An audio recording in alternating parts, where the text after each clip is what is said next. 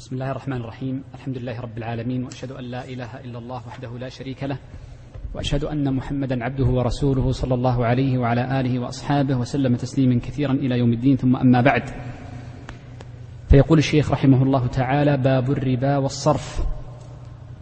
أتى المصنف رحمه الله تعالى بهاتين الكلمتين الربا والصرف وعطفهما على بعض لأن بينهما عموما وخصوصا. وذلك أن الربا أنواع وقد يكون بعض أنواعه عند التصارف عند التصارف. والصرف قد يكون محرما وحرمته بسبب الربا وإلا فقد يكون مباحا إن لم يكن فيه ربا. إذ الربا هو الزيادة في الأصل أو كل محرم كما سيأتي معنا. بينما الصرف هو بيع نقد بنقد بيع نقد بنقد. إذا هذان اللفظان بينهما عموم وخصوص فالربا بعض صوره في الصرف والصرف بعضه محرم فيكون ربا. وناسب أن يجمعا معا لأن المحرم من الصرف إنما يكون بسبب الربا. قبل أن نبدأ بكلام المصنف وشرحه والتعليق عليه لا بد أن نعرف مسائل. المساله المسألة الأولى أن باب الربا باب عظيم وخطير معا ومع أهميته إلا أنه دقيق وقد اختلفت آراء العلماء فيه وتعددت مشاربهم ومسالكهم في توضيحه وبيان مناطاته. وهذا الاختلاف فيه والدقة أشكلت على الفقهاء منذ العصر الأول وهم الصحابة رضوان الله عليهم. فقد ثبت عن عمر بن الخطاب رضي الله عنه أنه قال لقد مات النبي صلى الله عليه وسلم ولوددنا أن بي أو أن زادنا بيانا في مسائل ثلاث وذكر من هذه المسائل الثلاث مسألة الربا. فقد كان عمر رضي الله عنه يود أن النبي صلى الله عليه وسلم قد زاد في بيانها وأوضح في استشكال في في في مناط العلة في الربا لأنها أشكل مسائل الربا لأن العلة هي أشكل مسائل الربا. ولذلك فإن هذا الباب قد حدث فيه اختلاف كبير وطويل وعريض بين أهل العلم. حتى كان بعض أذكياء العلماء كأبي الوفا بن عقيل رحمه الله تعالى وهو من الأذكياء حقيقة لما جاءه باب الربا قال لشدة الاختلاف في علته وعدم تحرر هذه المسألة فيه فإني أتوقف. فتوقف في باب الربا فلم يجر الربا إلا في الأصناف الستة التي جاء بها الحديث في حديث عبادة وغيره رضي الله عن عبادة وعن باقي الصحابة رضوان الله عليهم أجمعين. فأنا قصدي أن هذا الباب باب طال فيه اختلاف الفقهاء واستشكله كثير منهم. والشيخ تقي الدين عليه رحمة الله حينما وضع رسالة في شرح آيات الربا وقرر ورجح إحدى الروايات في مذهب الإمام أحمد بخلاف ما هو مشهور عند المتأخرين قال إني ما وضعت هذا الكلام ولا كتبته إلا بعد طول تفكر وكثرة تضرع واستخارة لله عز وجل لأن هذا الباب يجب أن نعلم أنه باب خطير ودقيق في نفس الوقت. كذلك نعلم أن الربا جاء في الشرع بمعنيين يجب أن نعلم أن الربا جاء في الشرع بمعنيين. المعنى الأول وهو المعنى العام.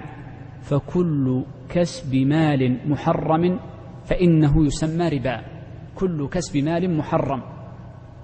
والمعنى الثاني أن الربا هو بيع جنس بمثله بفضل أو نسأ على التفصيل التي الذي سيأتي بعد قليل بمشيئة الله عز وجل.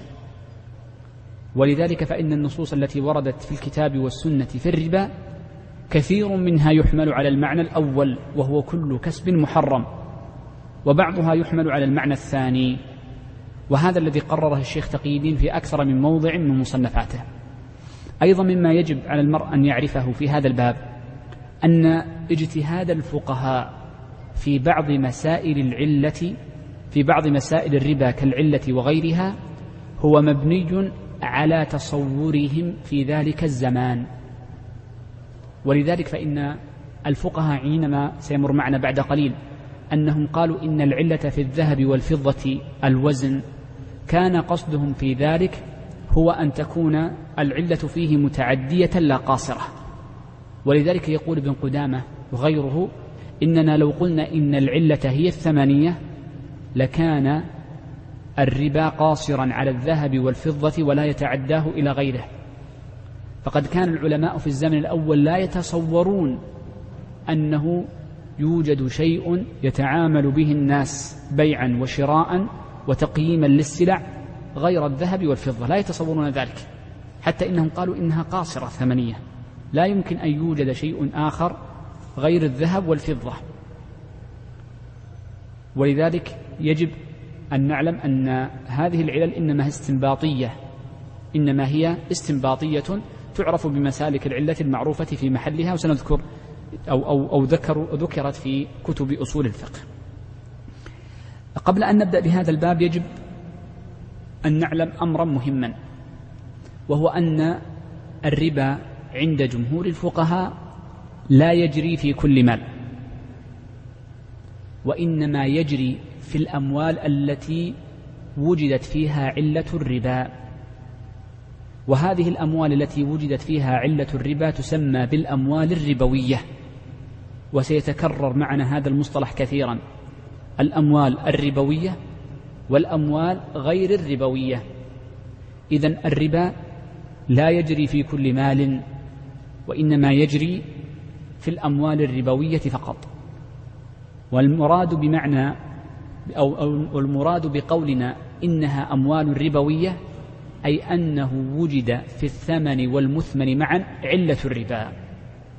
وجد في الثمن والمثمن معا علة الربا. فإذا انتفت علة الربا في أحد الثمنين فليست الأموال أموالا ربوية فلا يجري فيها الربا.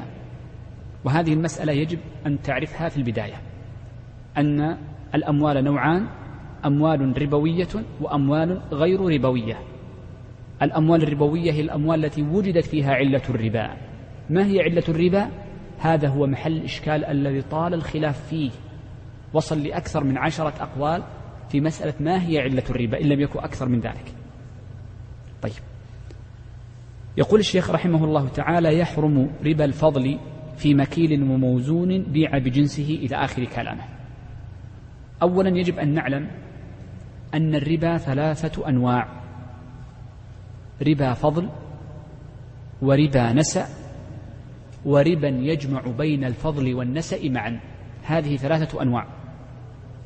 ربا فضل وهو الزيادة وربا نسأ بالمد يعني بالهمز وهو التأخير وربا يجمع الفضل والنسأ معا. وأول شيء نعرفه أن أنواع الربا الثلاثة لا تجري إلا في نعم عبد الهادي. الأموال الربوية. إذا كل مال ليس ربويا فلا يجري فيه لا ربا الفضل ولا ربا النسأ ولا ربا الجاهلية الذي جمع فضلا ونسأ. لأن الربا لأن العقد إذا جمع فضلا ونسأ جمع ربا الفضل والنسأ فإنه يسمى ربا الجاهلية وهو أشد وأخطر أنواع الربا. وهو الذي قال عنه النبي صلى الله عليه وسلم ربا الجاهلية موضوع تحت قدمي. طيب. إذا عرفنا أنواع الربا. ذكر المصنف أولها قال ربا الفضل وسيأتي الثاني والثالث. قال في مكيل وموزون بيع بجنسه. هذه الجملة هي علة الربا. وقد قلت لكم قبل إن علة الربا مختلف فيها وهي دقيقة. ولم يأتنا عن النبي صلى الله عليه وسلم إلا تحريم الأصناف الستة في البيع والشراء. بمثلها فضلا. ولم تأتي علة منصوصة عن النبي صلى الله عليه وسلم. وهذا الذي عناه عمر رضي الله عنه. فقال لقد وددت أن النبي صلى الله عليه وسلم زادنا توضيحا فبين لنا العلة. ولربما كان من الحكمة في إخفاء هذه العلة أشياء كثيرة منها أنه يكون سببا لبذل الاجتهاد والتفكر في هذا الباب باب الربا. فيكتسب فيه الفقهاء والمجتهدون أجرا عظيما بسبب اجتهادهم وإعمالهم الفكر. ألم يقل الشيخ تقي الدين جلست فترة طويلة وأنا أتفكر في هذا الموضوع وأستخير الله عز وجل فيه وأتضرع إليه جل وعلا حتى ظهر لي ما ظهر في هذه المسألة. كما أن في إخفائها فائدة أخرى أنه ربما كان أهل بلد يفتون بمسألة في مسألة في الربا بأحد هذه الأقوال وإن كان مرجوحا عند غيرهم ولكنه فيه تسهيل على أهل تلك البلاد. فيه تسهيل على أهل تلك البلاد لحكمة أرادها الله عز وجل وإنما نتلمس الحكم ولا نجزم بها. طيب العلة في باب الربا قالوا أن يكون مكيلا وموزونا بيع بجنسه.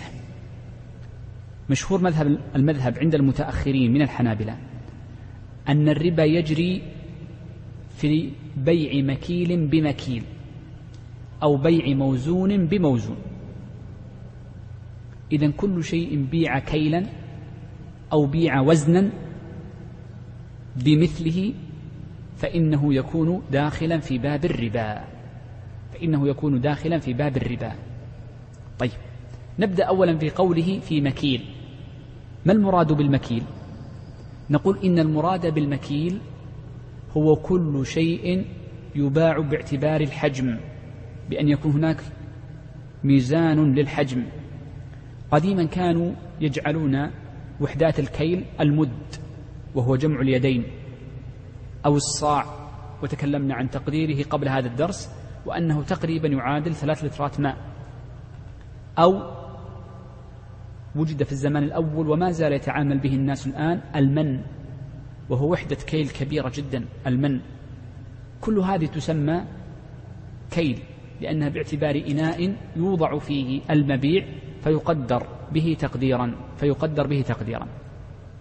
من الأشياء التي تعتبر من المكيل في زماننا عندما تبيع بواسطة الصندوق أو الكرتون فتقول بكم الكرتون. فأنت تبيع تبيعه باعتبار الكرتون أو صندوق الفاكهة صندوق الصناديق هذه التي يبيعون, يبيعون بها.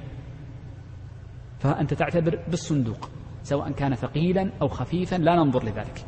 وإنما ننظر لمقدار كيله بمقدار حجمه. كل هذه تسمى مكيلات كل هذه تسمى مكيلات. سيمر معنا إن شاء الله في آخر الباب. كيف نعرف المكيل والموزون إن شاء الله في محله؟ بإذن الله عز وجل. طيب. قال في مكيل. والفقهاء يقولون لا يلزم الكيل بوحدة معينة. لا يلزم الكيل بالصاع. وإنما يجوز أي كيل. الآن عندنا الكرتون. عندنا المكعب. يباع باللتر. كل شيء يباع باللتر فهو كيل. اللتر كيل. ولذلك سيمر معنا قاعدة أن كل المائعات مكيلات. كل مائع مكيل. اللبن مكيل لأنه يباع باللتر. فكل ما بيع باللتر أو بالمكعب أو بالمن أو بالصاع أو بغيرها فإنه يسمى مكيلا. قال أو موزون. والوزن هو حجم أو, أو الثقل بكون ثقله. وقديما كانوا يتعاملون بالقراريط في الوزن أو يتعاملون بالحبات. حبات الشعير كم مقدار وزن الحبة أو حب الماش في الوحدات الصغيرة؟ وفي زماننا الآن أصبحنا نتعامل بالجرام بالجرام. طبعا قبل فترة كانوا يتعاملون بالأوقية بالحجم لأنها بالحجم يوضع يوضع كفتان فإحداهما بالأوقية والثاني يوضع بها الشيء الموزون. طيب إذا عرفنا ما هي علة الربا على المذهب. ولا يلزم من كونها المذهب أنها عليها العمل. فالعلة على المذهب ما هي؟ إما أن يكون مكيلا أو موزونا. وما ليس بمكيل ولا موزون فإنه لا يدخله الربا مطلقا. في الدرس الماضي لو تتذكرون تكلمنا عن أشياء ليست مكيلة ولا موزونة يجوز بيعها قبل قبضها. تذكرون أو نسينا؟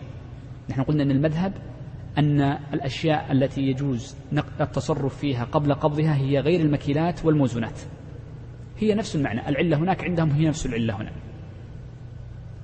فمما ذكرنا هناك ماذا؟ المذروعات والمعدودات. ذكرنا هناك قلنا إن الأراضي الأراضي وذكرنا الحيوان فقلنا إن الحيوان والأراضي والدور لا يدخل فيها الربا. من الأشياء التي لا يدخل فيها الربا وستمر معنا إن شاء الله. قالوا كل الفواكه الرطبة وهذه عبارة القاضي. فكل الفواكه الرطبة ليست مكيلة في أصلها ولا موزونة وإنما تباع بالحبة فلا يدخلها الربا. أيضا عندهم كل البقول والخضروات. لا يدخلها الربا. وإن كانت الآن تباع بالحجم بالصندوق أو تباع بالكيلو لكنها في أصلها في الزمان الأول لم تكن تباع كذلك. فعندهم أن الخضروات والبقول والفواكه الرطبة دون اليابسة المجففة فإنه لا يدخل فيها الربا لا ربا الفضل ولا النسيئة ولا ربا الجاهلية. طيب. الذهب نقول فيه الربا لأنه يوزن يباع بالجرام. طبعا على المذهب. الفضة كذلك. النحاس كذلك فيه الربا. لأنه يباع بهذا الهيئة بالوزن. يباع بالوزن. طيب. النقد الذي بين أيدينا الريالات التي معنا والجنيهات والدولارات هل يدخلها الربا أم لا؟ إذا قلنا إن العلة الكيل أو الوزن ما رأيكم؟ ما يدخلها. إذا نظرنا كذلك. أول ما جاءت هذه النقد نظر فيها المشايخ من المتأخرين من فقهاء المذهب فقالوا تحتمل وجهين. فبعضهم نظر لكونها لا توزن في نفسها ما تباع وزنا. فقال لا يدخل فيها الربا. أول ما جاءت. وبعضهم نظر إلى أصلها وهي أن أصلها الذهب والفضة.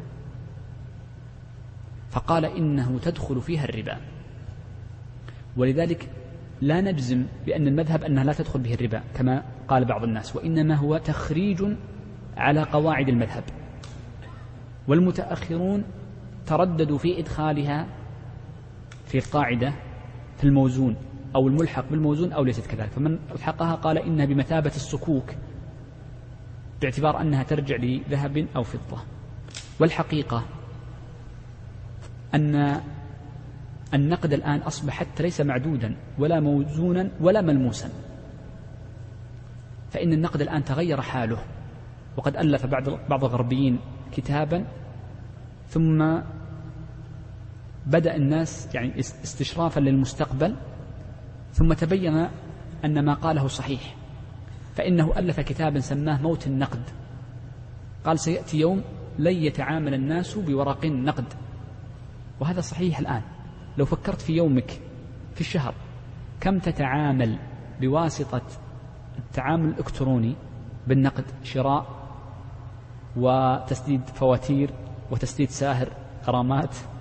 لوجدت أن ما تبذله عن طريق التعامل الإلكتروني أكثر مما تتعامل به بواسطة اليد. ولذلك أصبح النقد الآن في الحقيقة غير غير معدود وإنما هو أرقام في البنك. أرقام أن تتعامل مع شيء غير موجود. لذلك ألف ذلك الرجل قال إنه موت النقد. ولذا تكاد تكون كلمة الفقهاء المعاصرين متفقة على أن العلة في الذهب والفضة ليس الوزن وإنما العلة فيها غلبة الثمنية أي أنه أنها الثمنية وما يقاس عليها ففرق بين مطلق الثمنية وبين غلبة الثمنية. فمن قال مطلق الثمنية فهي عدة قاصرة مثل ما قال ابن قدامة. ومن قال غلبة إنها غلبة الثمنية فقال إنها متعدية. فكل ما تقوم به السلع ويجعل ثمنا فيها فإنه يكون أو فإنه يدخل فيه الربا. وهذه مسألة مهمة في الفقه وهي أنك سم أبشر. مسألة مهمة في الفقه أن كثيرا من المسائل يتبين بعد ذلك باختلاف الحال أن الاجتهاد الأول فيها غير صحيح. لأننا لو قلنا إن الربا لا يجري إلا في هذين النوعين وأنهما أثمان فقط دون ما عداهما لاستلزم من ذلك كما قال بعض الناس الذين تعصبوا لهذا الرأي من أهل بلاد المغرب إنه لا زكاة في هذا النقد وألف فيها كتابا وهو موجود قال لا زكاة فيه لأنها عروض. والعروض إذا لم تكن معدة للتجارة فلا زكاة. إذا بعض المسائل تستلزم مسائل أخرى. فتقول الشخص عنده خمسة مليارات لا يزكيها ما دام قد جعلها في البنك. وهذا قول في غاية البطلان. الفرق بين مطلق الثمانية وغلبيتها أن مطلق الثمانية أي أن هذا الشيء ثمن في كل زمان وفي كل مكان. ولا يصدق ذلك إلا على الذهب والفضة فقط. وأما إذا قلنا إنها غلبة الثمانية بمعنى أن ما كان ثمنا يشترى به ولو كان في بلد دون بلد ولو كان في زمن دون زمن فإنه يدخل في هذا المناط. طيب. إذا عرفنا الآن مسألة علة الربا التي نفرق فيها بين الأموال الربوية وغير الأموال الربوية. قالوا والعلة فيها ماذا؟ الكيل والوزن. دليل المذهب قالوا ظاهر حديث عبادة كيلا بكيل. وزنا بوزن. فقالوا إن النبي صلى الله عليه وسلم أتى بالكيل والوزن لضبط التماثل فدلنا ذلك على أنها هي العلة. هذا رأيهم ونحن نعرف كيف توجيه مسالك العلة ويمكن الاعتراض عليه بسهولة. طيب قال بيع بجنسه. قوله بيع بجنسه نجد هنا أنه قال إن العلة الكيل والوزن. وأطلق. سواء كان هذا المكيل مطعوما أو غير مطعوم وسواء كان الموزون مطعوما أو غير مطعوم فكلها يجري فيها الربا. كلها يجري فيها الربا. فعندهم مثلا أن الثياب التي تكون خام يجري فيها الربا لأنها تباع بالوزن بالطاقة. الآن تباع بالحبة لكن قديما كانت تباع بالوزن لكن المصنوعات لا ربا فيها. أي شيء مصنوع عندهم لا يجري فيه الربا بخلاف غير المصنوعات. فالمقصود أنهم يقولون إن المكيل والموزون يجري فيه الربا بغض النظر عن كونه مأكولا أو لا. طيب المسألة الثانية مما يتعلق في هذه الجملة أن إطلاق المصنف يدلنا على أنه لا يفرق بين القليل والكثير فلا يغتفر في باب الربا القليل والكثير فكلها سواء. فلو بعت ريالا بريالين فإنه ربا. لا فرق. بخلاف الغرر فإن الغرر يغفر فيه اليسير يغتفر فيه اليسير. ولنعلم أن المحرمات ليست درجة واحدة. فأشد المحرمات إثما عند الله عز وجل هو أكل المال بالباطل وأخذ مال الغير. فقد يكون مال الغير مالا خاصا لآدمي وأخذه يكون بالسرقة والغصب أو يكون هذا المال لعامة الناس وأخذه يكون بالغلول والرشوة. فهذا من أكل مال الناس بالباطل وهو أعلى درجات الحرمة أعلى درجات الحرمة. ثم يليه ما كان من باب الربا فإن الربا حرمته أخف من حرمة أخذ مال الغير سواء كان مالا خاصا أو عاما لعموم المسلمين. ثم يليه في الحرمة الغرر فإن الغرر أخف حرمة من الربا. ووجه الفرق بينهما أن الغرر اليسير يعفى عنه بخلاف الربا فإنه لا يعفى عن يسيره. ولو ريالا واحدا فإنه محرم. وهذه الجملة أخذناها من قول المصنف وموزون بيع بجنسه وأن هذه مطلقة لا فرق بين القليل والكثير. طيب. بدأ الشيخ يتكلم بعد هذه الجملة عن مسألة مهمة وهي بيع الربوي بجنسه. بيع لنأخذها أوسع ثم نضيقها بعد قليل. بيع الشيء بجنسه. بيع الشيء بجنسه. يعني بيع خشب بخشب ريالات بريالات ذهب بذهب. غترة بغترة سيارة بسيارة يعني شيء بجنسه. له حالتان. إما أن يكون هذا الشيء الذي بيع سواء كان الثمن أو المثمن أو كلاهما ليس من أموال الربا ليس من الأموال الربوية. فإنه يجوز بيعه بجنسه. فإنه يجوز بيعه بجنسه مطلقا.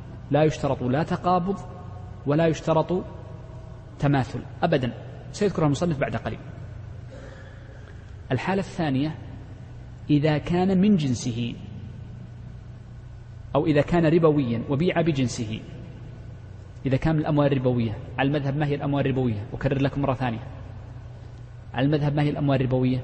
شيخ الم المكيل أو الموزون. إذا بيع مكيل بمكيل أو موزون بموزون هذا معناه أنها أموال ربوية. بيع الشيء بجنسه من غير المكيلات والموزونات بيع ثوب مصنوع بثوب مصنوع. بيع فاكهة بفاكهة. بيع قلنا قبل شو قبل قليل حيوان بحيوان. المذهب يجوز الحيوانات ليس فيها. يجوز أن تبيع إبل ناقة بناقتين. وقد جاء فيها الحديث عن ابن عمر رضي الله عنه. سيمر معنا. إذا بيع الشيء بجنسه نقول له حالتان. نبدأ الآن. إذا كان من غير الأموال الربوية فيجوز مطلقا. وإن كان من الأموال الربوية يعني مكيل بمكيل أو موزون بموزون فإن له حالات. أو نقول فإن له شروطا. إذا تحققت جاز بيعه. ماشيين معي؟ نحن نتكلم عن ماذا؟ بيع الربوي بجنسه أحسنت هذه العبارة أريدها. بيع ربوي بجنسه يعني بيع مكيل بمكيل أو موزون بموزون. يجوز بثلاثة شروط. الشرط الأول هو الذي ذكره المصنف في قوله ويجب فيه الحلول والقبض. والشرط الثاني قوله ولا يباع مكيل بجنسه إلا كيلا ولا موزون بجنسه إلا وزنا. والشرط الثالث هو قوله يعني ابتدأ به وهو قوله يحرم يحرم ربا الفضل وهو الزيادة. إذا ثلاثة شروط. نبدأ بالشرط الأخير الثالث. أنا أنا يعني جعلت نقول الفضل هو الشرط الأول أن لا يكون فيه زيادة. والشرط الثاني أن لا يكون فيه نسأ وهو الحلول والتقابض. والشرط الثالث أن يباع بكيل ولا يباع بوزن ونحو ذلك ما سيذكر. طيب نبدأ بالشرط الأول منها وهو قول المصنف ولا يباع مكيل بجنسه إلا كيلا ولا موزون بجنسه إلا وزنا. أي ربوي لا يجوز بيعه بجنسه إلا أن يكون بيع بالكيل إذا كان من المكيلات أو بالوزن إذا كان من الموزونات. إذا الشرط الأول في بيع الربوي بجنسه أن يباع بما يكال إذا كان من المكيلات أو بالوزن إذا كان من الموزونات. ولذا لابد أن نعرف ما هي الأشياء التي تكال وما هي الأشياء التي توزن. ولكن للأسف المصنف ذك أخر هذا القاعدة في الأخير. لكن نضرب أمثلة وسنذكر القاعدة في الأخير في محلها. هذه من عيوب المختصرات أنه ربما يقدم ويؤخر. الرز يجري فيه الربا على المذهب لأنه مكيل تبيع رز برز لا بد أن يكون. ما هي وحدة التقدير؟ لا مو بلازم الصاع. قلنا أي كيل؟ أي كيل؟ ما يجوز تبيع بجرام. خمسة جرام رز بخمسة جرام رز حرام. يجب أن تبيع لأنه مكيل يجب أن يباع بالكيل. تبيع كيس بكيس قطمة بقطمة. زين؟ أو تبيع كرتون مقدار الكرتون هذا تجيب كرتون وتزن فيه تقول امتلأ الكرتون. إذا التماثل باعتبار الكيل. إذا لا بد أن يباع بأصله. طيب الذهب موزون. ما يجوز أن تبيع ذهب بذهب إلا بالوزن بالجرام. ما تقول عندي هذا الإناء قد امتلأ ذهبا سأبيعك هذا الإناء الذي امتلأ ذهبا؟ وهذا متماثلان نقول لا هذا كيل وليس وزن. إذا لا بد أن يكون التساوي بالكيل في أصله أو بالوزن في أصله. طيب. الآن البر يباع بماذا؟ بالكيل. لا لا تكون بالصعب. بالكيل أو بالوزن. بالكيل. هل يجوز أن تبيع برا ببر بالوزن بالجرامات؟ ما يجوز. طيب هل يجوز أنك تشتري بر أو رز بالجرامات؟ ليش؟ لأنه ليس بيع جنس بجنس بجنس بغيره. إحنا قلنا إذا صار بغيره يجوز. إذا المذهب أنه لا يجوز بيع الشيء. لماذا قلت هذه الكلمة؟ لأن بعض الناس لما فهم أن من كلام الفقهاء ولا يجوز بيع المكيل إلا كيلا ولا الموزون إلا وزنا ظن أن هذه الجملة يقصد بها كل بيع.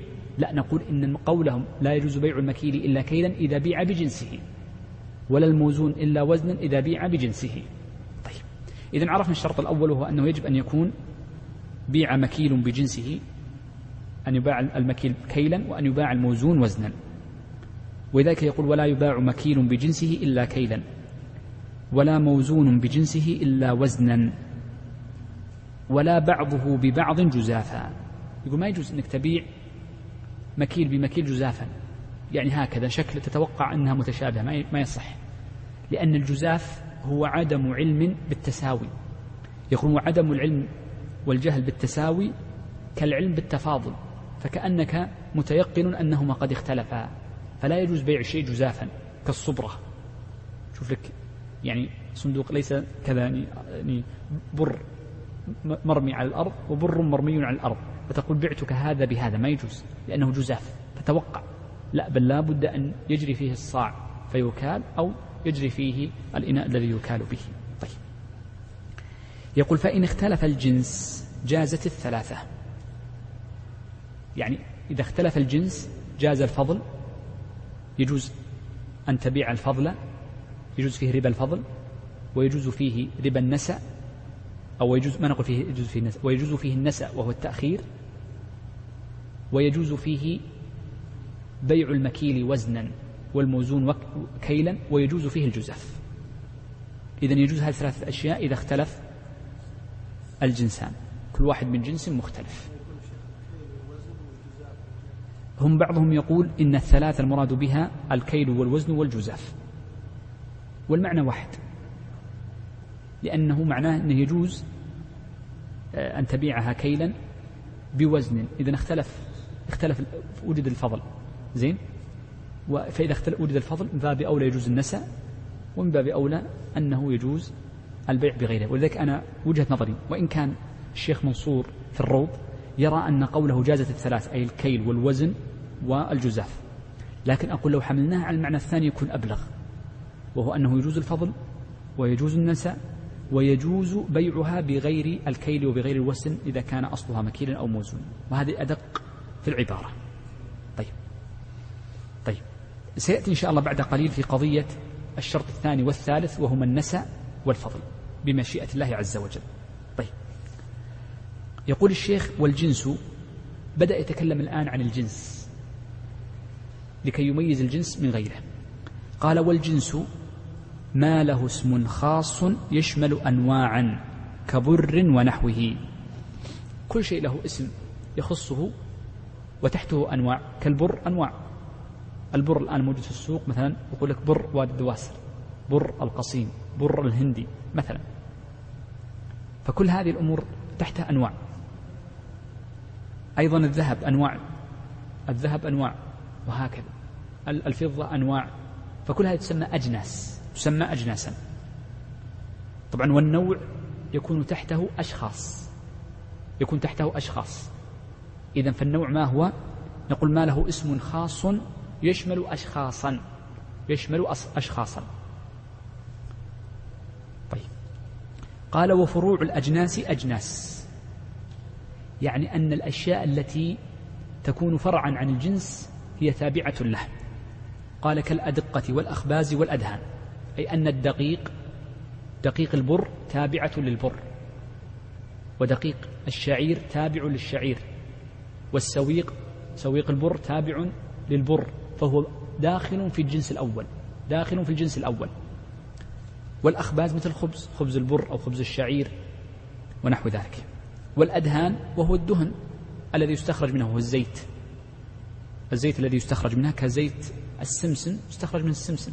فزيت السمسم داخلة في جنس السمسم. ما نقول إنه جنس منفصل لأنها أساسا من السمسم. وهكذا. إذا فقوله وفروع الأجناس أجناس أي أن فروع الأشياء داخلة فيه. فقط من باب الاستذكار قديما ما الفرق بين الدقيق والسويق؟ الدقيق هو المطحون والسويق هو أن يحمص أو يقلى يقلى أو يحمص ثم يطحن وقد أصبح بعد طبخه أو بعد قليه وحمصه يطحن فيكون أسمر. هذا الفرق بين السويق وبين الدقيق. قال واللحم أجناس باختلاف أصوله. أراد هنا أن يقول إن اللحوم شوف فرق بين اللحم وبين الحيوان. الحيوان ليس ربوي واللحم ربوي. انتبه الفرق. الحيوان ليس ربويا فيجوز بيع حيوان بحيوان. لكن اللحم يوزن يباع وزنا يباع بالأوقية يباع بالكيلو. فاللحم ربوي. قال واللحم أجناس باختلاف أصوله. فمهما كان أصل نوع الحيوان الذي منه اللحم فهو جنس. لكن يقولون الضأن والمعز جنس واحد لأن لهما حكما واحدا. والبقر والجاموس جنس واحد. والإبل جنس مستقل. والأرانب جنس مستقل. والغزلان جنس مستقل. وغير ذلك من مأكولات اللحم والطيور يعني باعتبار نوعها جنس مستقل وهكذا. طيب. إذا فقوله باختلاف أصوله أي باختلاف أصل الحيوان المأكول اللحم. قال وكذا اللبن. اللبن لبن الغنم بلبن المعز يجري فيه الربا. أو لبن الغنم مع لبن الغنم يجري فيه الربا. لكن لبن الغنم مع لبن البقر يكون اختلفت الأجناس فلا يجري فيه الربا. قال وكذلك اللبن أي بي هي أجناس باختلاف أصولها فإن كانت أصلا واحدا فيجري فيه الربا. لماذا اللبن يجري فيه الربا؟ لماذا اللبن يجري فيه الربا؟ لأنه مكيل. كل مائع قاعدة كل مائع مكيل. طيب قال واللحم. واللحم. هو كذلك. طيب هنا سؤال. هنا قال واللحم أجناس باختلاف أصوله. ثم قال وكذا اللبن واللحم. لما عطف اللحم هنا على اللحم الأولى؟ مع أن اللحم الأولى تغني عنها. ظاهر الكلام أنها واحدة وأنها تكرار وخطأ. وهذا هو الظاهر أن اللحم هنا مثل اللحم الأول فيكون نفسها. لكن ممكن أن توجه توجيه أن بعضهم يقول إن المراد باللحم هنا اللحم غير المأكول الذي يباع للحيوانات التي تأكله مثل يأكله كلب ونحوه. ممكن أن توجه هذا التوجيه وتحتاج إلى تأمل. نعم. قال وكذلك اللحم والشحم. إذن الشحم أيضا كذلك. قال والكبد والكبد أجنس إذا كبد الغنم غير كبد الإبل غير كبد الحوت وهكذا. طيب. فإنها أجناس أي باختلاف أصولها فكل أصل جنس مستقل. ممتاز. وش وش شيخ طاهر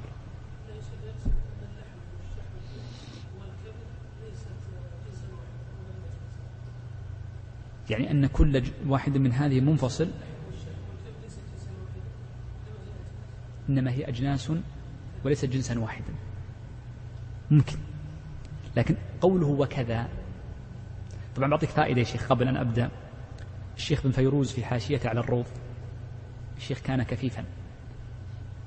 طبعا هو من علماء الأحساء. وحاشيته نفيسة جدا في حل ألفاظ الروض. فإنه كان يدون الاستشكالات على الكتاب.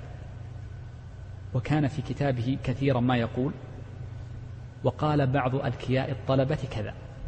وهذا من أمانته أنه إذا استشكل الشيء في الدرس وحلها أحد الطلبة أنه ينسبها لبعض الحاضرين. فأنت من الأذكياء يا شيخ ظافر لا شك. لكن كلامك صحيح. يعني أعطيكم كلام الشيخ وأعطيكم وجهه. أبو أنس أنس أبو أنس يقول إن قوله وكذا اللحم والشحم والكبد أجناس أي أنها ليست جنسا واحدا وإنما هي متفاصلة. لكن هذا الفهم لم يفهمه منصور. فإن منصور في شرحه للزاد قال وكذا أي أن كل واحد منها أجناس باختلاف أصولها مثل ما قال في الأول فأعاد جملة باختلاف أصولها. ويشكل على كلامك قوله وكذا وكذا وكذا أي عطف على خبر الجملة السابقة وهي قوله اللحم أجناس باختلاف أصوله فلا بد هذه لو ما كان فيها كذا قد يقال إن توجيهك مقبول. طيب. طيب. يقول الشيخ هنا إحنا ما زلنا نتكلم عن بيع الجنس بمثله. قال ولا يصح بيع لحم لحم بحيوان من جنسه ويصح بغير جنسه. طيب. هذا الكلام تفريع على قضية اللحم.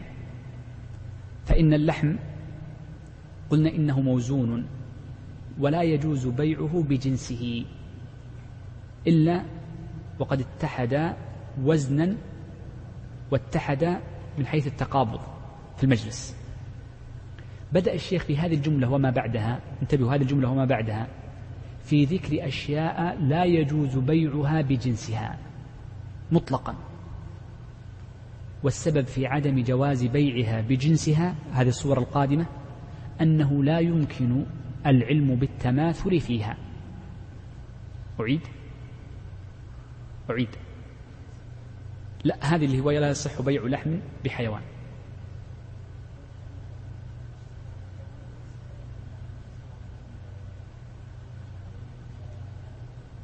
هل يجوز بيعها باللحم؟ هل ستأتي الآن في قضية العلة بعد قليل؟ بعد ما نذكر الصور بعد قليل في قضية لو قصد به غيره. ستأتي الآن. بالضبط كلامك في محله شيخ الرحمن. طيب أعيد المسألة. الآن سيذكر الشيخ مسائل لا يجوز بيعها بجنسها من الأشياء الربوية مطلقا. والعلة فيها ماذا؟ أنه لا يمكن العلم بالتساوي فيها. وعندنا قاعدة أن الجهل بالتساوي أو بالتماثل كالعلم بالتفاضل. وهذه الصور كلها التي ستأتي لا يمكن معرفتها على سبيل الجزم. لا لا يمكن معرفتها على سبيل الجزم وهو التساوي بينهما وزنا أو كيلا وقبل أن نذكر هذه الصور تذكرون أول ما بدأنا في الدرس قلنا إن بيع الشيء بجنسه له صورتان. هذه هي الثالثة. الصورة الأولى يجوز بيع الشيء بجنسه مطلقا إذا لم يكن مالا ربويا. الحالة الثانية يجوز بيعه بجنسه بثلاثة شروط. أن يكون غير متفاضل وأن يوجد التقابض والحلول والأمر الثالث أن يباع المكيل مكيلا والموزون موزونا. هذا الشرط هذه الحالة الثانية.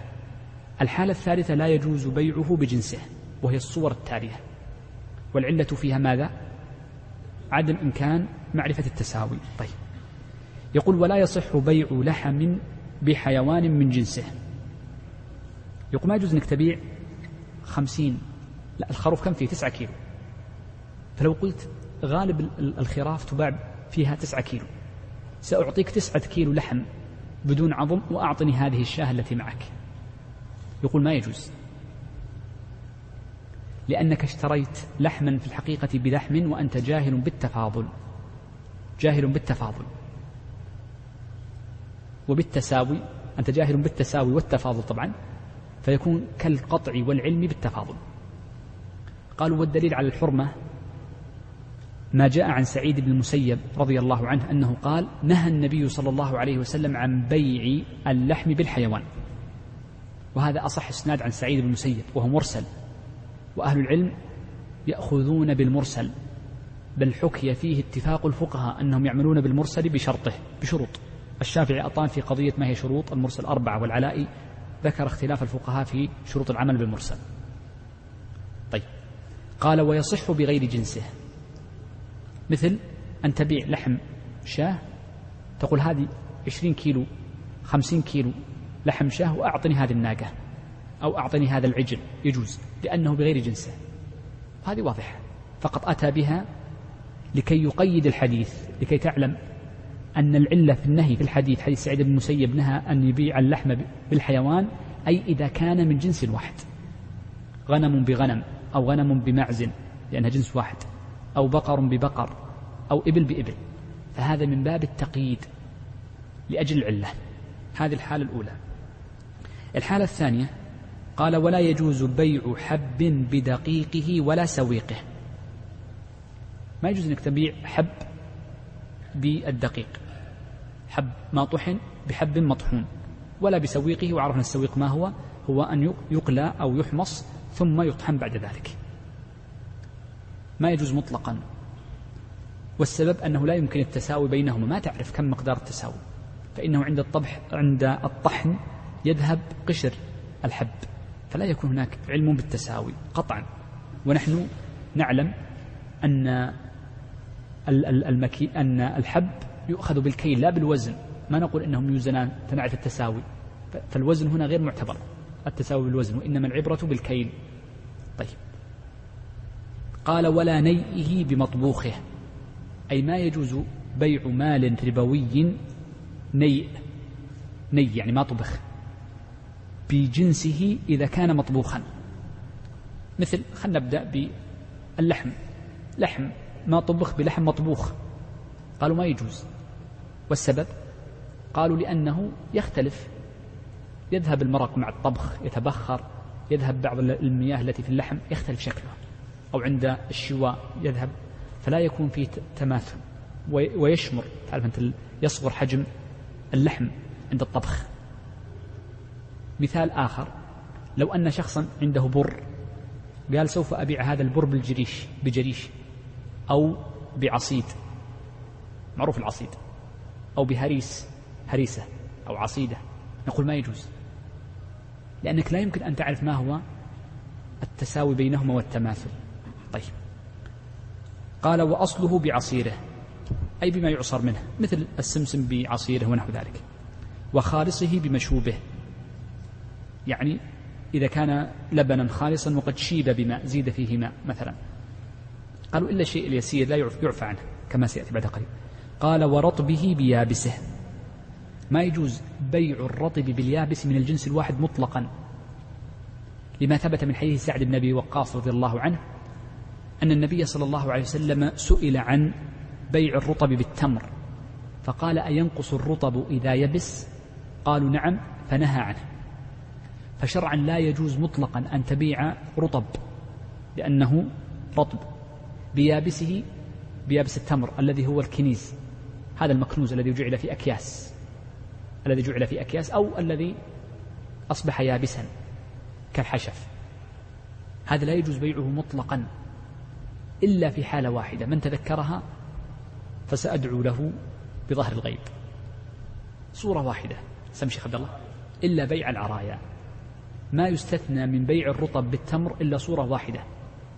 بيع العرايا بشرطه وهو أن يكون لحاجة ومشهور مذهب يكتفى بحاجة المشتري دون حاجة البائع. والأمر الثاني أن يكون في خمسة أوسق فما دون. والأمر الثالث أن يكون بالخرص وهو من باب تخفيف تخفيف الضرر فيكون خرصا. طيب. آه طيب عندنا مسألة هنا بس عشان نعرفها. أن قوله آه طيب أو أو سيأتي نعم سيأتي. قال ويجوز بيع دقيقه بدقيقه إذا استويا في النعومة. يقول الدقيق يجوز بيعه بالدقيق. دقيق البر بدقيق البر يجوز إذا استويا في النعومة. تعرف الذين يطحنون؟ يطحنون الدقيق بدرجات مختلفة. فأول درجات الطحن الجرش. الجرش هو أول درجة الطحن بحيث أنها تكسر فقط الحبة.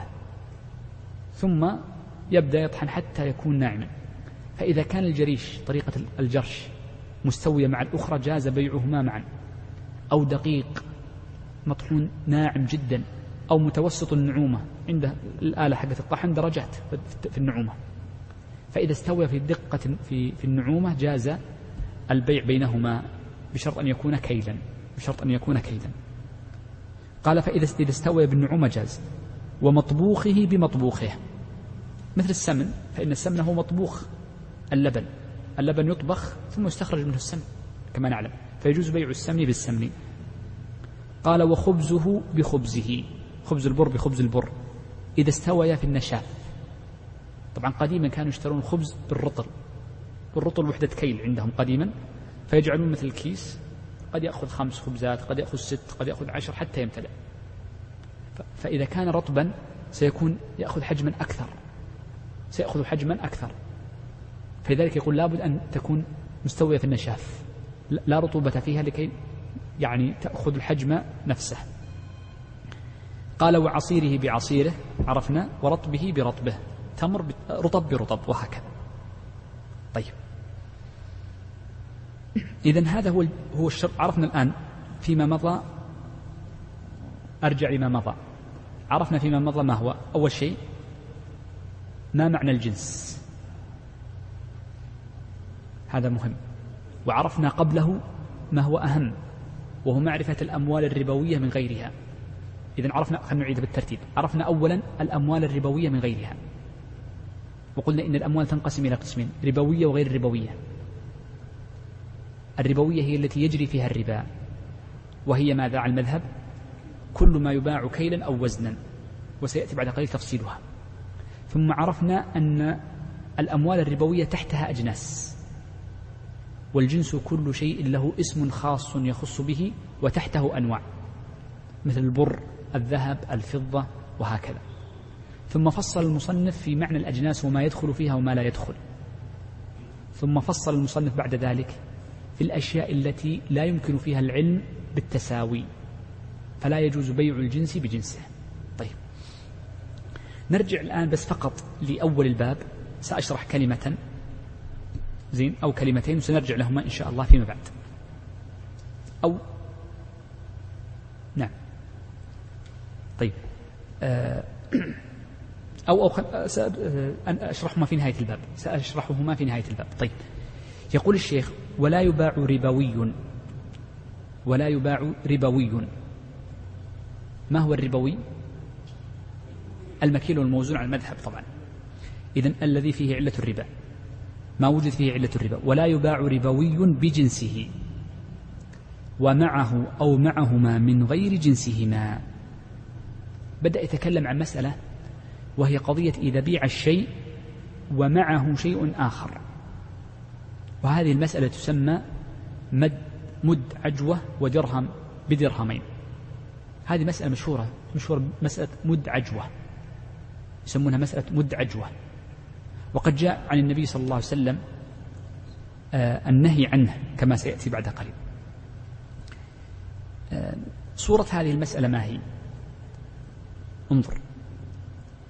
عندنا ربويان. مكيل بمكيل. اتحدا في الجنس.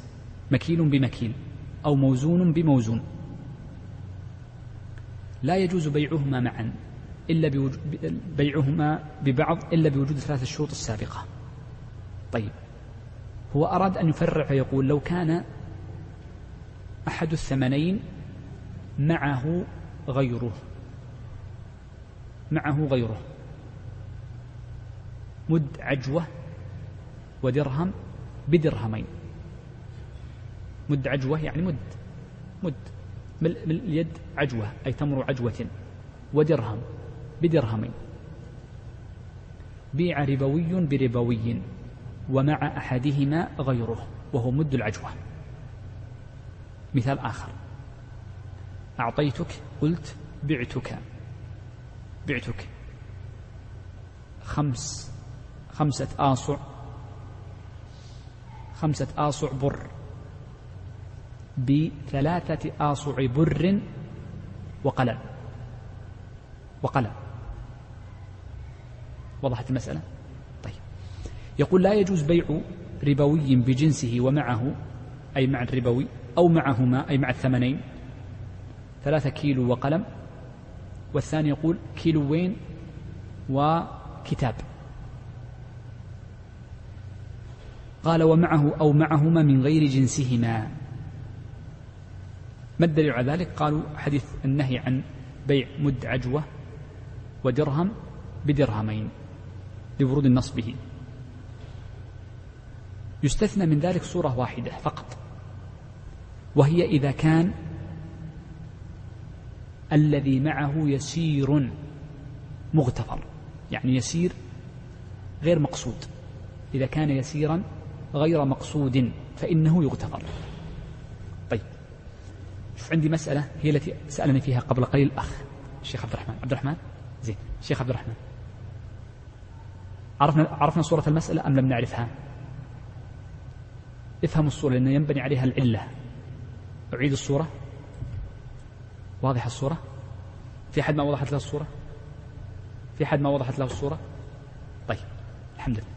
ما العلة في النهي عن بيع الربوي بجنسه ومع أحدهما غير جنسه؟ ما العلة في ذلك؟ ذكر الشيخ منصور في الكشاف أن فقهاء المذهب لهم توجيهان أو علتان. فبعضهم قال إن هذا من باب سد آه، الذريعة للربا. سد ذريعة الربا. لأنه قد يؤدي إلى الربا. فقد يكون المقصود إنما هو الزيادة والذي أضيف معه الدرهم هذا غير مقصود. فهو سد للذريعة. والتوجيه الثاني قيل إن هذا من باب عدم العلم. وهذا مبني على مسألة تفريق الصفقة. فإنه إذا قلنا إن مد عجوة ودرهم بدرهمين لو قلنا بتفريق الصفقة بمعنى أن مد العجوة بيع وحده والدرهم بيع وحده.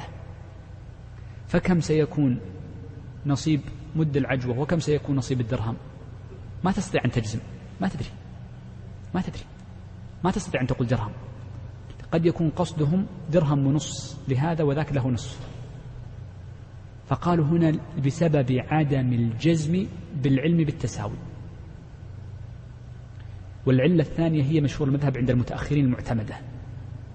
وبنوا على ذلك أن كل ربوي بيع بجنسه ومعه أو معهما من غير جنسهما فإنه لا يجوز مطلقا إلا اليسير الذي لا يذكر. لذكرنا وهو عدم العلم بالتساوي. وهو عدم العلم بالتساوي. قالوا لأنها مبنية على تفريق الصفقة. ولكن لم تدري كم للدرهم وكم لمد العجوة. طيب العلة الثانية الذين قالوا إنه لأجل حسم مادة الربا وسدا للذريعة قالوا إذا تيقن أن القصد ليس هو الربا وإنما القصد غير ذلك جاز لأن ما كان قد, سد قد حرم سدا للذريعة فإنه يجوز إذا أمنت, أمنت الذريعة. ومثله نقول في العلة في مسألة بيع بيع اللحم بالحيوان. فإن مشهور مذهب أن بيع اللحم بالحيوان لا يجوز مطلقا. لا يجوز مطلقا لعدم العلم بالتفاضل وهي العلة الثانية ولا بالتساوي ومن قال بالعلة الأولى أن النهي في بيع اللحم بالحيوان إنما هو لأجل حسم مادة الربا قال إذا كان يقصد من الحيوان الركوب للحم جاز. والرواية الثانية هي التي تنتصر لي هذا القول واختيار الشيخ تقي الدين. طبعا لماذا ذكرت هنا رأي الشيخ تقي الدين؟ لأن المتأخرين اختلفوا في التعليل واختلاف التعليل ينبني عليه الحكم. طيب. هذه مسألة سهلة جدا. طيب. يقول هذه مسألة يعني طبعا الدليل على أنه لا يجوز بيع الربوي بجنسه ومعه غيره ما ثبت عند أبي داود من حديث فضالة بن عبيد رضي الله عنه أن النبي صلى الله عليه وآله وسلم جيء بقلادة أعطي قلادة. وهذه القلادة آه، يعني ابتاعها رجل بسب أو بسبعة أو تسعة دراهم. فلما أخبر النبي صلى الله عليه وسلم قال لا ما يصح البيع حتى تميز ما فيها. تميز ما فيها من الذهب ثم بعد ذلك تبيع. فقال ميز الذهب واترك ما فيها من الأشياء والفصوص الأخرى فلا تبعها بها. طيب. طيب. هنا مسألة دقيقة. هي سهلة لكنها دقيقة في الفهم. يقول الشيخ ولا تمر بلا نوى بما فيه نوى. ويباع النوى بتمر فيه نوى. أنا أريدك أن تتأمل هاتين الجملتين وافهمهما.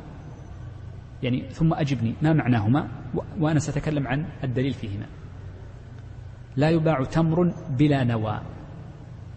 بما فيه نوى. تمر بلا نوى النوى ما هو؟ العبس. العجم. يسمى عجم. نوى عبس. أحيانا قد يباع التمر ويزال النوى الذي فيه. يقول لا يجوز أن تبيع تمر بلا نوى. موجود الآن في السوق كثير. تمر بلا نوى بما فيه نوى. يعني تمر فيه نوى. ما يجوز. في المقابل يجوز بيع النوى وحده بالتمر الذي فيه نوى. وضحت الصورتان طيب. لماذا فرقنا بينهما؟ يعني الآن شوف تمر طلعت النوى منه حط النوى وحده والتمر وحده. زين؟ وعندك تمر بنوى. التمر بنوى يجوز أن تشتريه بالنوى ولا يجوز أن تشتري به التمر الذي بلا نوى. وضحت أه لماذا حرم ذلك؟ قبل الأذان بسرعة. سم شيخ. بالضبط. نعم هذا هو هو الحل. أذن. أوقف. إلا أربعة أسطر أو خمسة.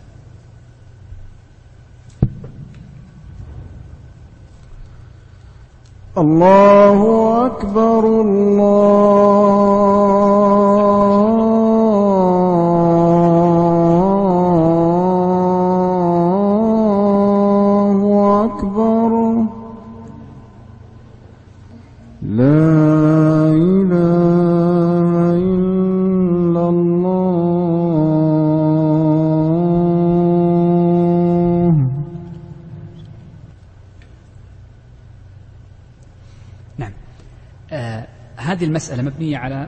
جزئية صغيرة جدا وهم أن الفقهاء وهي أن الفقهاء يقولون إن التمر جنس والنوى جنس مختلف.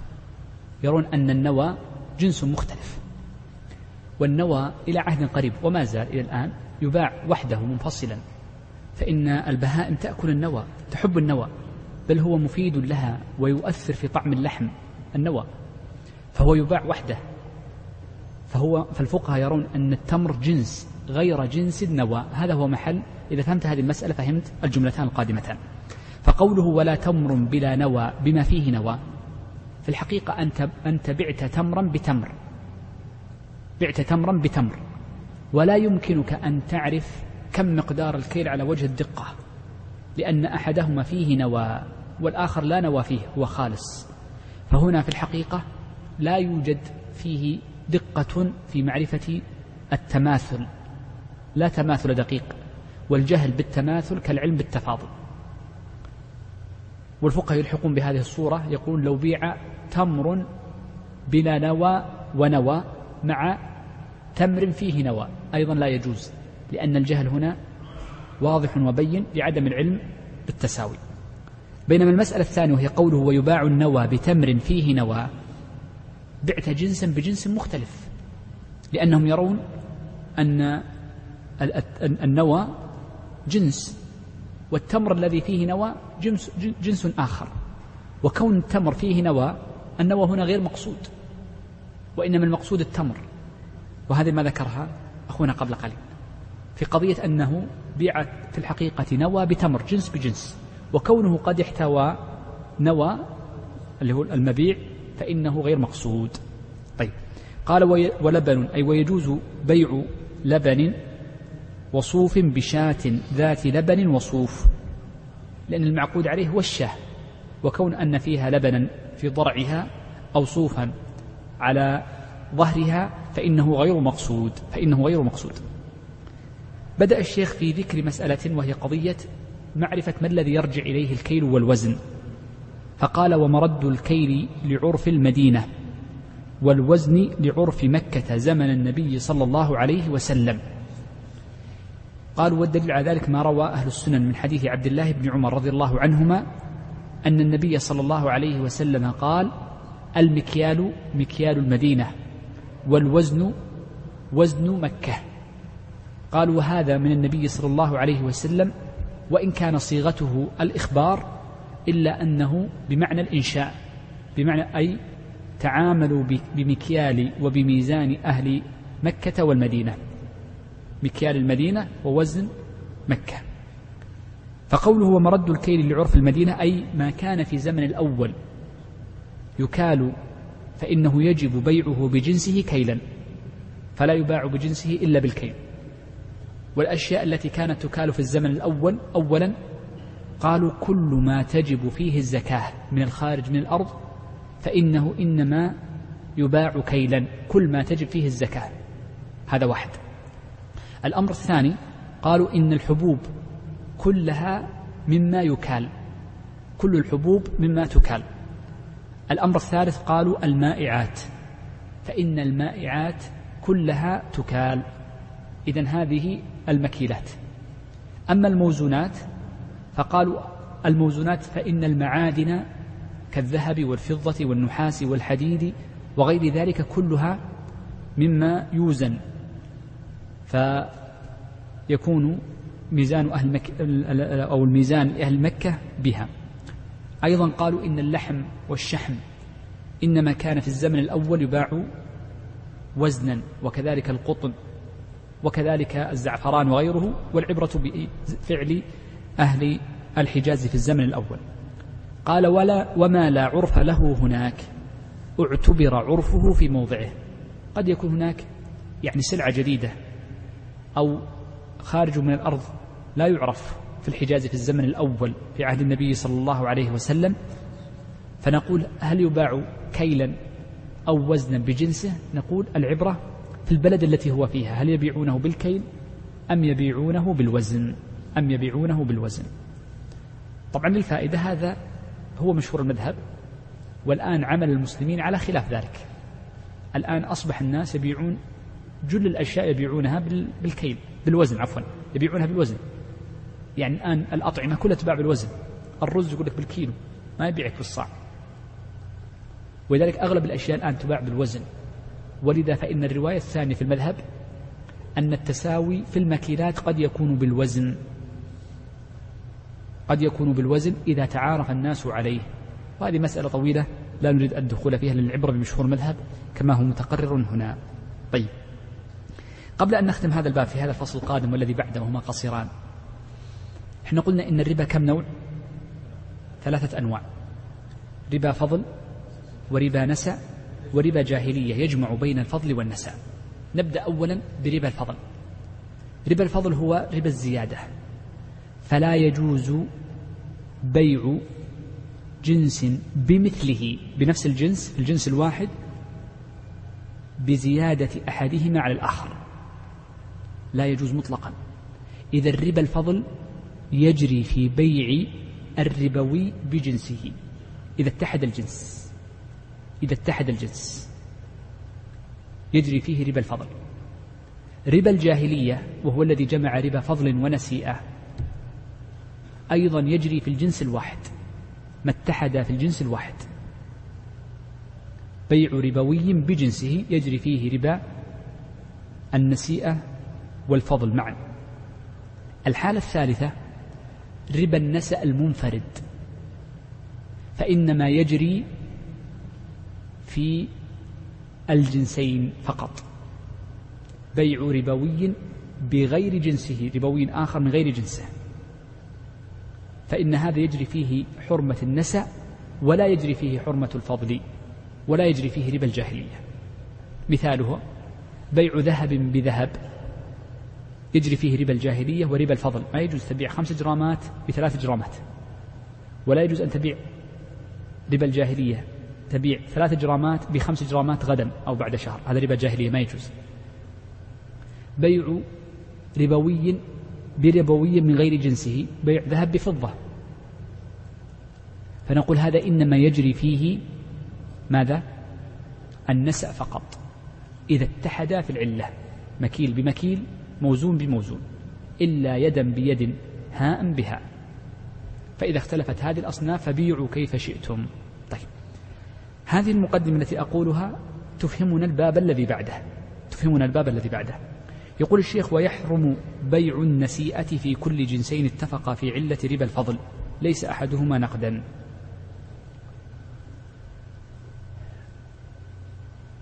نحن قلنا قبل أن أن أقسام الربا ثلاثة فأين هي الأقسام الثلاثة من كلام المصنف؟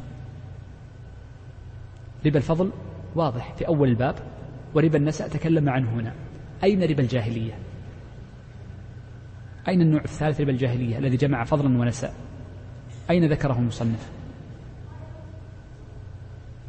هذا هو صعوبة تقسيم الفقهاء فإن الفقهاء لا يقسمون في ظاهر كلامهم الربا إلا إلى قسمين ربا فضل وربا نساء فقط ويسكتون. مع أن هناك قسما ثالثا جمع بينهما فبعض الفقهاء يدخل ربا الفضل والنسيئة الذي هو ربا الجاهلية الذي جمع فضل ونساء مع ربا النسيئة. وبعضهم يدخله في ربا الفضل. والمصنف هنا أدخله في ربا الفضل في أول جملة أو ثاني جملة وذلك أنا أخرت شرحها. وهي قوله ويجب فيه الحلول والقبض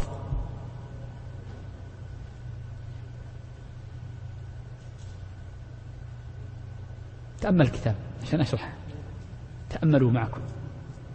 تأمل قبل أن أشرح. هو الإشكال في صعوبة الكتب أنهم لو جعلوا القسمة ثلاثيا حل الإشكال وإنما يجعلون القسمة ثنائية ويدمجون القسم الثالث في أحد القسمين بعضهم يدخله في ربا النسيئة وبعضهم يدخله في ربا الفضل. المصنف هنا وأغلب الفقهاء يدخلونه في ربا النسيئة والمصنف هنا أدخله في ربا الفضل حينما قال وموزون في أول في أول سطر وموزون بيع بجنسه ويجب فيه الحلول والقبض. يعني أنه إذا اتحد الجنس يحرم ربا الفضل ويحرم منفردا ويحرم ربا الفضل والنسأ معا. والنسأ معا. طيب. آه، طيب. قول الشيخ فصل بدأ الآن يتكلم عن بيع النسأ منفردا. بيع النسأ منفردا. قال ويحرم ربا النسيئة. في بيع كل جنسين اتفقا في علة ربا الفضل. يعني بيع ذهب بذهب بفضة بيع بر بشعير بر برز بر بغيره اتفقا في علة ربا الفضل. يعني كلاهما موزون أو كلاهما مكيل. فعلى المذهب مثلا هل يجوز بيع اللبن بالبر؟ اللبن مكيل. والبر مكيل. هل يجوز بيع بيعهما معا؟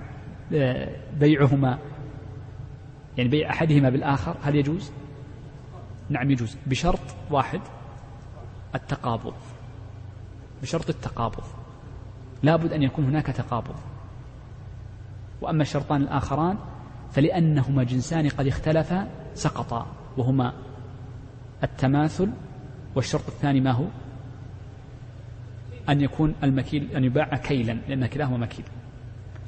فاللبن ما يجوز بيعه مثلا بالبر إلا تقابضا. طيب. اللحم اللحم بالذهب. على المذهب نمشي. هل يشترط التقابض أم لا؟ هاي يا شيخ. لماذا؟ اللحم مكيل ولا موزون؟ موزون. موزون. فهما اتحدا في العلة اتحدا في العلة لكن اختلفا في الجنس فلا يشترط إلا شرط واحد وهو التقابض. طيب بيع حيوان شاة بفلوس هل يشترط التقابض أم لا؟ ها المذهب نمشي. ها شيخ سلطان يشترط التقابض؟ تكفى يا شيخ؟ لا يشترط التقابض. لماذا؟ يلا نجيب لماذا؟ أبو الذهب موز... بس موزون ولا مكيل موزون. والحيوان موزون ولا مكيل الحيوان. الحيوان ليس ربويا. فغير الربوي قال المصنف جازت الثلاثة يجوز أي شيء. وضحت المسألة. هو إحنا صعبناها بالقواعد والله هي معروفة في الذهن نضرب مثال آخر إن شئتم. بيع القطن بالذهب. بيع القطن القطن موزون يلا أنا أسهل لكم. والذهب موزون. يشترط التقابض أم لا؟ يشترط التقابض. أحسنت. طيب بيع القطن بالبر. بيع القطن بالبر. لا يشترط التقابض. ما السبب؟ ما يجوز. ما اسمعك شيء. اختلف في علة الربا. إذا الثلاثة كلها تجوز. يجوز التفاضل ويجوز عدم آه، ويجوز النسأ ويجوز الجزاف. ويجوز الجزاف. يعني وضحت المسألة عندنا. طيب. نبدأ بسرعة. مسألة الربا. الآن سيتكلم المصنف عن النسأ فقط. لا المذهب المذهبي. المذهب. طبعا هو أنا قلت لكم في المقدمة أن هذه المسألة هم مشوا على شيء في الزمان الأول وتبين خلاف ذلك. طيب. صدقني من لا يفهم المذهب لن يفهم الراجح. صحيح؟ من لم يفهم المذهب لن يفهم الراجح. جيد. فلا بد من فهمه. طيب. إذا سيتكلم المصنف الآن عن النوع الثالث فقط وهو النساء منفردا من غير فضل. قال يحرم النسأ في بيع كل جنسين اتفقا في علة ربا الفضل. نبدأ أولا في قوله النسأ وهو التأخير. النسيئة ويسمى النسأ والتأخير قالوا يشترط فيه أمران. لكي ينتفي لكي ينتفي النسأ يشترط أمران. ذكرهما المصنف في أول الباب وهما الحلول والقبض. فلا بد لكي ينتفي النسأ أمران الحلول والقبض.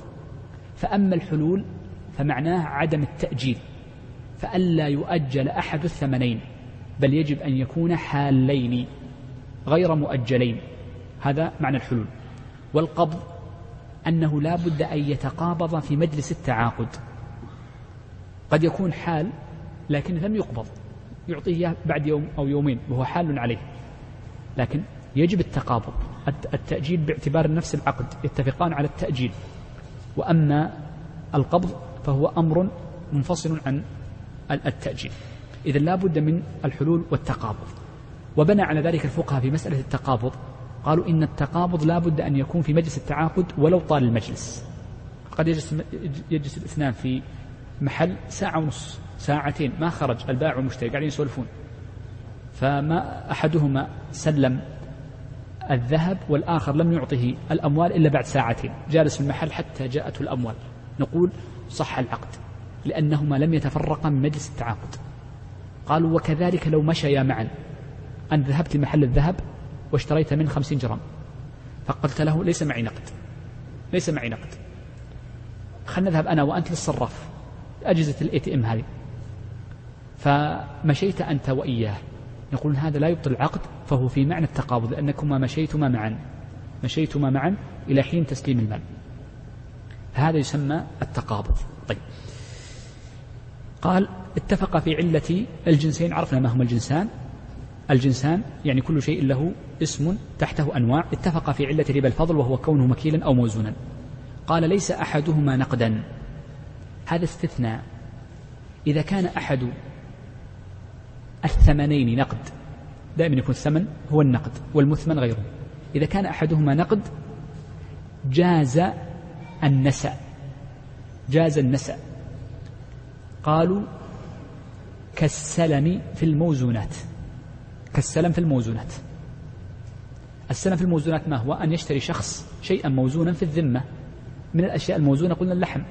فيجوز السلم في الموزونات. تقول أعطني خمسين ريال وأعطيك لحم بعد شهر.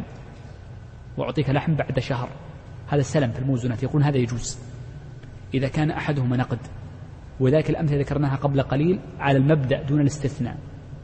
الاستثناء إذا كان أحد الثمنين نقد فإنه يجوز للإجماع على جواز السلم في النقد. والحقيقة أن استثناء الفقهاء لهذه الصورة يدلنا على أن أن علتهم وقاعدتهم ليست كلية لأنها مستثنى منها صورة مجمع عليها. والاستثناء يضعف المناط يضعف المناط ولا شك. فهم استثنوا من ربا النساء صورة واحدة وهي قضية أنه إذا كان أحد ثمين النقد فإنه يجوز الإجماع. طيب. طيب. قال كالمكيلين كالمكيلين والموزونين. يعني بيع مكيل بمكيل وبيع موزون بموزون وبيع موزون بموزون إلا في النقد. قال وإن تفرقا قبل القبض بطل. إن تفرقا من المجلس قبل أن يتقابض بطل. إلا أن يكون في مجلس واحد ولو طال أو مشيا معا.